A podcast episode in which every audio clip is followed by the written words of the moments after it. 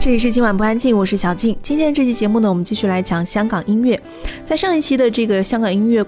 的演变史当中呢，我们讲到啊，其实是在上个世纪五十年代的时候呢，由于一批上海音乐人的南下到了香港，所以他把上海音乐的一些特色也带去了香港，开始有自己的原创作品。但是呢，也融入了这个粤广地区的一些特色啊，也包括讲到了香港电影音乐嘛，像邵氏最早期的一些电影。但是呢，好像到了开始出现像一些戏曲入歌入电影之后，它就变得有一些落寞。比如说像唱起了一些黄梅戏啊，今。今天的这期节目呢，可能就更西化一些，因为我们今天讲的第一趴呢，就是讲到西曲中词这个特性，在香港音乐当中，其实一直到现在都还是比较推崇以及流行的一种方式。西曲中词，听这个名字呢，就很一目了然、直截了当了，就是用西方音乐的曲子配上中文的歌词。我们可能比较熟悉的一些，嗯，像秋意浓啊这种，都是用日本音乐的曲子配上。中文的歌词，但其实，在最早期的时候呢，是呃受到了西方音乐的一些影响，也是在五六十年代的时候吧。香港市民呢，对于流行歌曲的需求量也开始变得越来越大了。但是呢，香港音乐界的作曲力量其实是严重匮乏的，市场就出现了供不应求的现象。为了保证流行歌曲的供求关系呢，唱片公司就开始从美国还有英国买入版权，采用吸取中词的办法。来引用英文歌曲的旋律，填上中文的词，使它能够变成一首翻版的新的国语歌曲。我们来举几个例子啊，比如说有这个根据美国歌曲《Seven Lonely Days》来填词而成的《给我一个吻》，还有根据《I Wanted to Be My Baby》来填词的一首歌就是《我要你的爱》。另外呢，还有一首歌就是根据《River of No Return》填词的一首歌叫《大江东去》。这种根据已经有的曲子来填词呢，它是很方便的一种方式啊。第一种呢，就是因为曲子已经有了，你只要做一些填词的工作，这就省了二分之一的时间。另一方面呢，是因为这些曲子本身它在国外就已经是很有名了，它已经经受过市场的考验了，所以它在打开另一片市场的时候，它的可听性和传唱度是毋庸置疑的，你就少了一步市场检验或者是去试验市场、试探市场的这么一个过程。当然还有第三点原因，刚刚我们也讲到，香港音乐开始对于歌曲量的需求啊变大了。为什么突然一下子它的供求关系就发生了不平衡呢？是因为在那个时候，因为听唱片或者说听歌，它的途径、它的媒介比较普遍的是通过黑胶唱片，而那个时候的黑胶唱片呢，它变成了一个三十三转的长形唱片，叫 Long Play Records。这种唱片形式的诞生呢，它就扩大了唱片容量。原本一张唱片可能只能容纳两首歌曲，而现在呢，一张唱片两面可以容纳十二首歌曲，所以流行歌曲的需求量就日益增大，而吸取中词的这个翻唱作品也就应运而生了。所以说到这里呢，我们来听到的就是我刚刚举了三个例子啊，因为之前的节目我们听过《给我一个吻》和《我要你的爱》了，所以我们这一趴就来听到的这首歌就是根据歌曲《River of No Return》来填词的这首歌。大江东去，我们来听到的是姚丽的版本。又是浪滔滔，它又是静悄悄。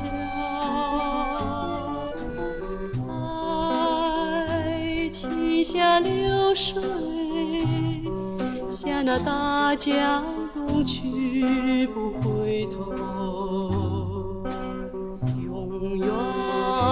向东流，流到沧海不停留。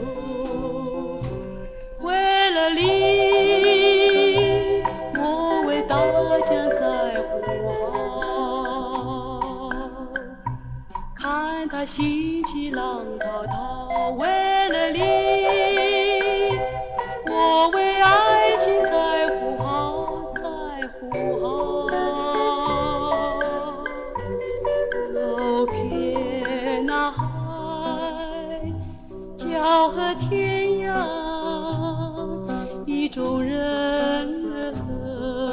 寻找？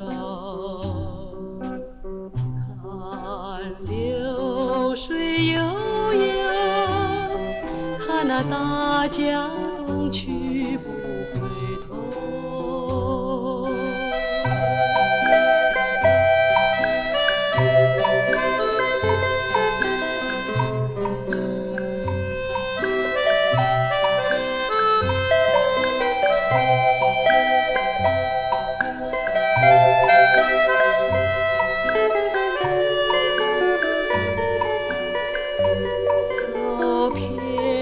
大海江河天涯？意中人儿何处寻找。看流水悠悠看那大江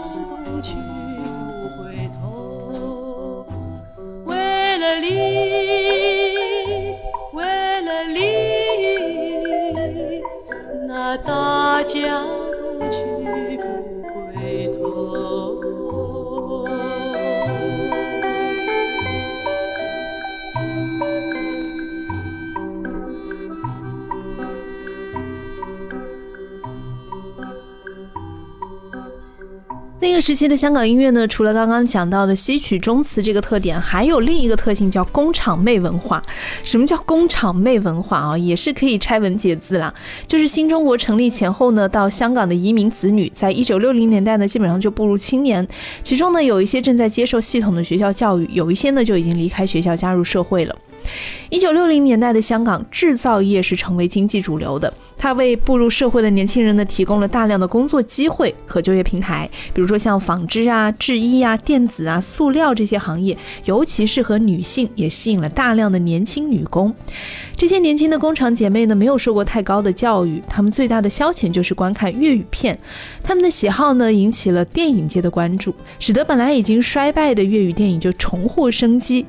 新生代粤语片电影明星陈宝珠还有萧芳芳开始成为了这群少女的偶像。只要是印着陈宝珠和萧芳芳的名字，唱片销量必然有保障。由此呢，这两个人的电影原声带就开始占据了粤语唱片的主要市场。但是呢，粤语片的投资很少啊，制作又很粗糙，音乐上呢更是没有太精良的制作。而这些工厂姐妹倒是不在意质量，呃，精漏如何，只要有萧晨二人的名号，就一定会去购买的。也因此呢，工厂妹文化成为了一九六零年代香港流行音乐的很重要的一个现象。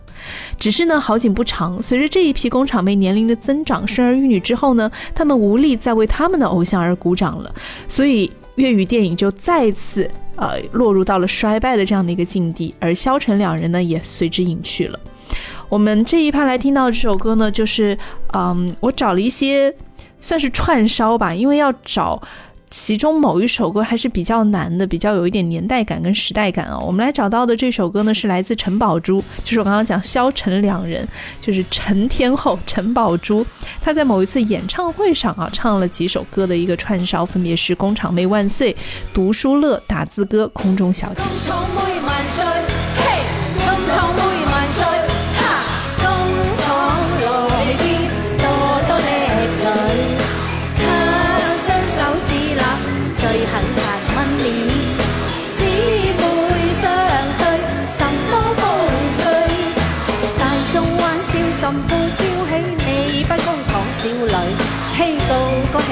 尽欢快乐。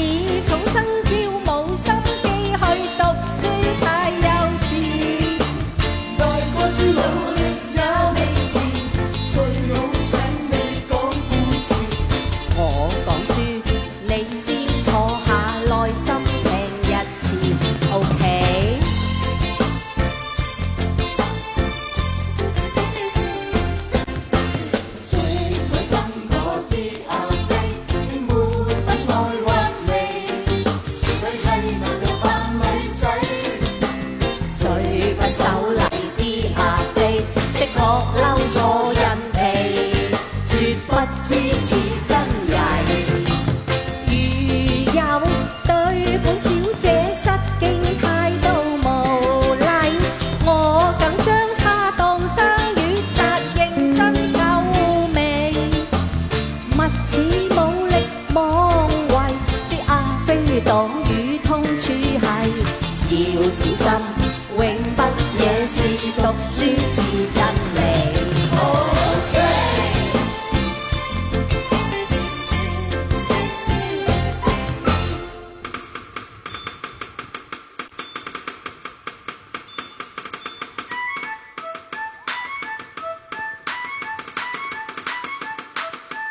我锻炼双手直，情系会飞。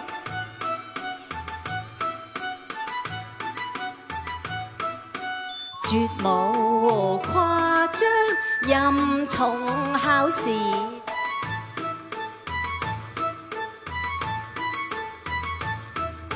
论时候最爽快，一分钟打三百靓字。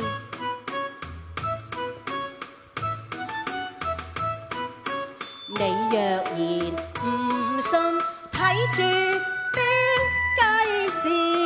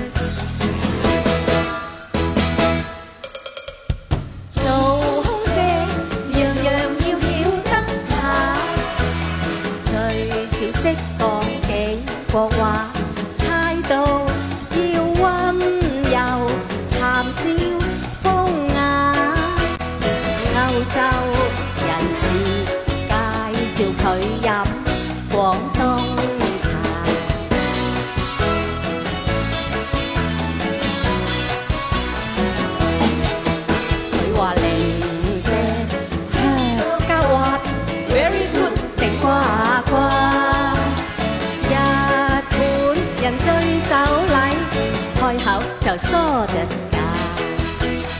外國遊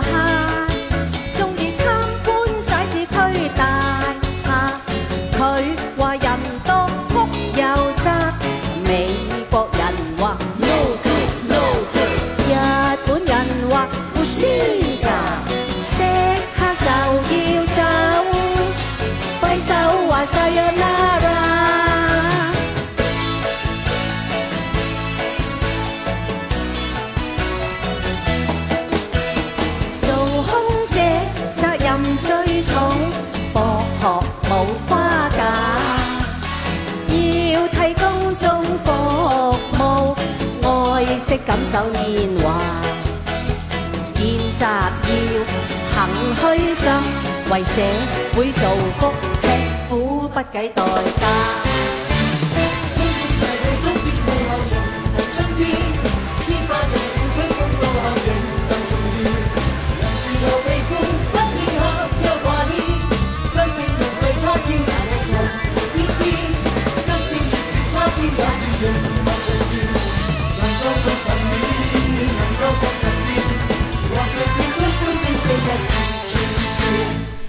确实啊，听起来还蛮有年代感的。可能像我们现在的这种电影明星，他唱什么都是对的，而且绝对是有销量保障啊，收视率保障。那接下来的这一些呢，就比较硬核一点了，跟音乐可能更靠近一些，而不是通过一些娱乐文化的形式。就是因为刚刚讲到受到欧美文化的影响，包括欧美音乐的影响，所以呢，香港的受众、香港的听众可能对于西方的流行音乐会更加的关注。再加上刚刚我们讲到的时代背景是五六十年代，一九六零年代，你知道最疯狂的乐队、最受全世界瞩目的乐队是谁吗？当之无愧的 Beatles，而且 The Beatles 对于香港的影响毋庸置疑呀、那个时候呢，随着这个披头士乐队的成功，英国摇滚乐就开始登上了世界流行音乐的历史舞台。一九六四年的六月份的时候呢，披头士就访问香港，引起了香港社会的关注。尤其是面对披头士曾经在美国造访的狂热现象啊，香港社会各界人士呢对于披头士袭港产生了种种担忧。当时《星岛日报》的标题呢就说：“港警警员亲率队应变，社会人士注视青年反应。”《华侨日报》呢就说：“今日狂人从天而降，机场可能爆出狂戏，警察小心翼翼，以做最坏打算。”准备在狂人所到之处控制局面。你看，当时人还没到呢，就已经做好了一切应急响应啊。披头士的到来呢，在香港确实是引起了巨大的轰动。受到披头士的影响呢，青年人纷纷自组乐队，加入到了流行音乐当中，从而就引发了一阵乐队潮流。比如说像许冠杰就组了一支莲花乐队 The Lotus，另外呢，还有像泰迪罗宾啊，我们后来比较熟悉的就是香港电影音乐的呃配乐人吧，就是泰迪罗宾啊。另外还组建了一些很奇奇怪怪的名字，像尖沙咀夜总会，还有什么。碟仙啊、拉丁舞啊、碧瑶啊，这些名字就还还挺独特的啊。可能现在我们再去听到一些独立乐队，他们名字可能也很奇怪。你过个十年二十年再去看，他们名字也也挺奇葩的。但是可能这些名字在当时，它就是一个很标新立异的象征吧。而且你知道，组乐队这件事情对于年轻人来说，本来就是一件很热血、很青春的事情啊。乐队潮流的兴起呢，它不仅成就了一批音乐人，也为日后香港流行音乐的发展奠定了基础。比如说，许冠杰后来就成为了粤语流行歌曲新局面的重要开创者。陈任呢，他就成为了这个推动香港音乐极为有力的 DJ 先驱。像泰迪罗宾呢，也是在他的演员和导演的角色之外，成为了创作人。又比如说，业外比较少知道的几位乐队成员，像郑东汉，他后来担任了宝丽金唱片的高层，后来又担任百代唱片亚洲区的总经理。还有一位叫冯天之，他一开始呢是宝丽金的监制，后来转到了百。代唱片去做总经理，后来又到国际唱片协会 FPI 去做总干事。还有像戴乐明啊，他也是集演奏、编曲、作曲、监制于一身，曾经是任百代唱片音乐总监。后来呢，参加电影配乐工作，也经常和黄沾联手。比较著名的电影呢，就有《倩女幽魂》《笑傲江湖》《黄飞鸿》等等。所以这趴呢，我们来听到的这首歌，就是当时啊非常潮流的一批年轻人组的香港本土化的乐队了。这是来自许冠杰当时组的。这一支莲花乐队当中的一首比较代表的歌曲，这首歌的歌名叫做《Cute Little June》。在歌声当中也要结束我们今天这一集的今晚不安静。嗯，音乐它的演变呢，它都会随着历史的潮流的演变而慢慢的推进，它可能跟我们的生活方式、生活习惯、生活背景都是息息相关的。我们这两集讲到的都是香港流行音乐的发展变化，接下去呢，可能是不是还会有其他的外来因素的影响呢？那跟香港周边地区是不是也会呈现一些三角张力的关系呢？我们在往后的节目当中可以一一的为大家来呈现和解答。我们下期见。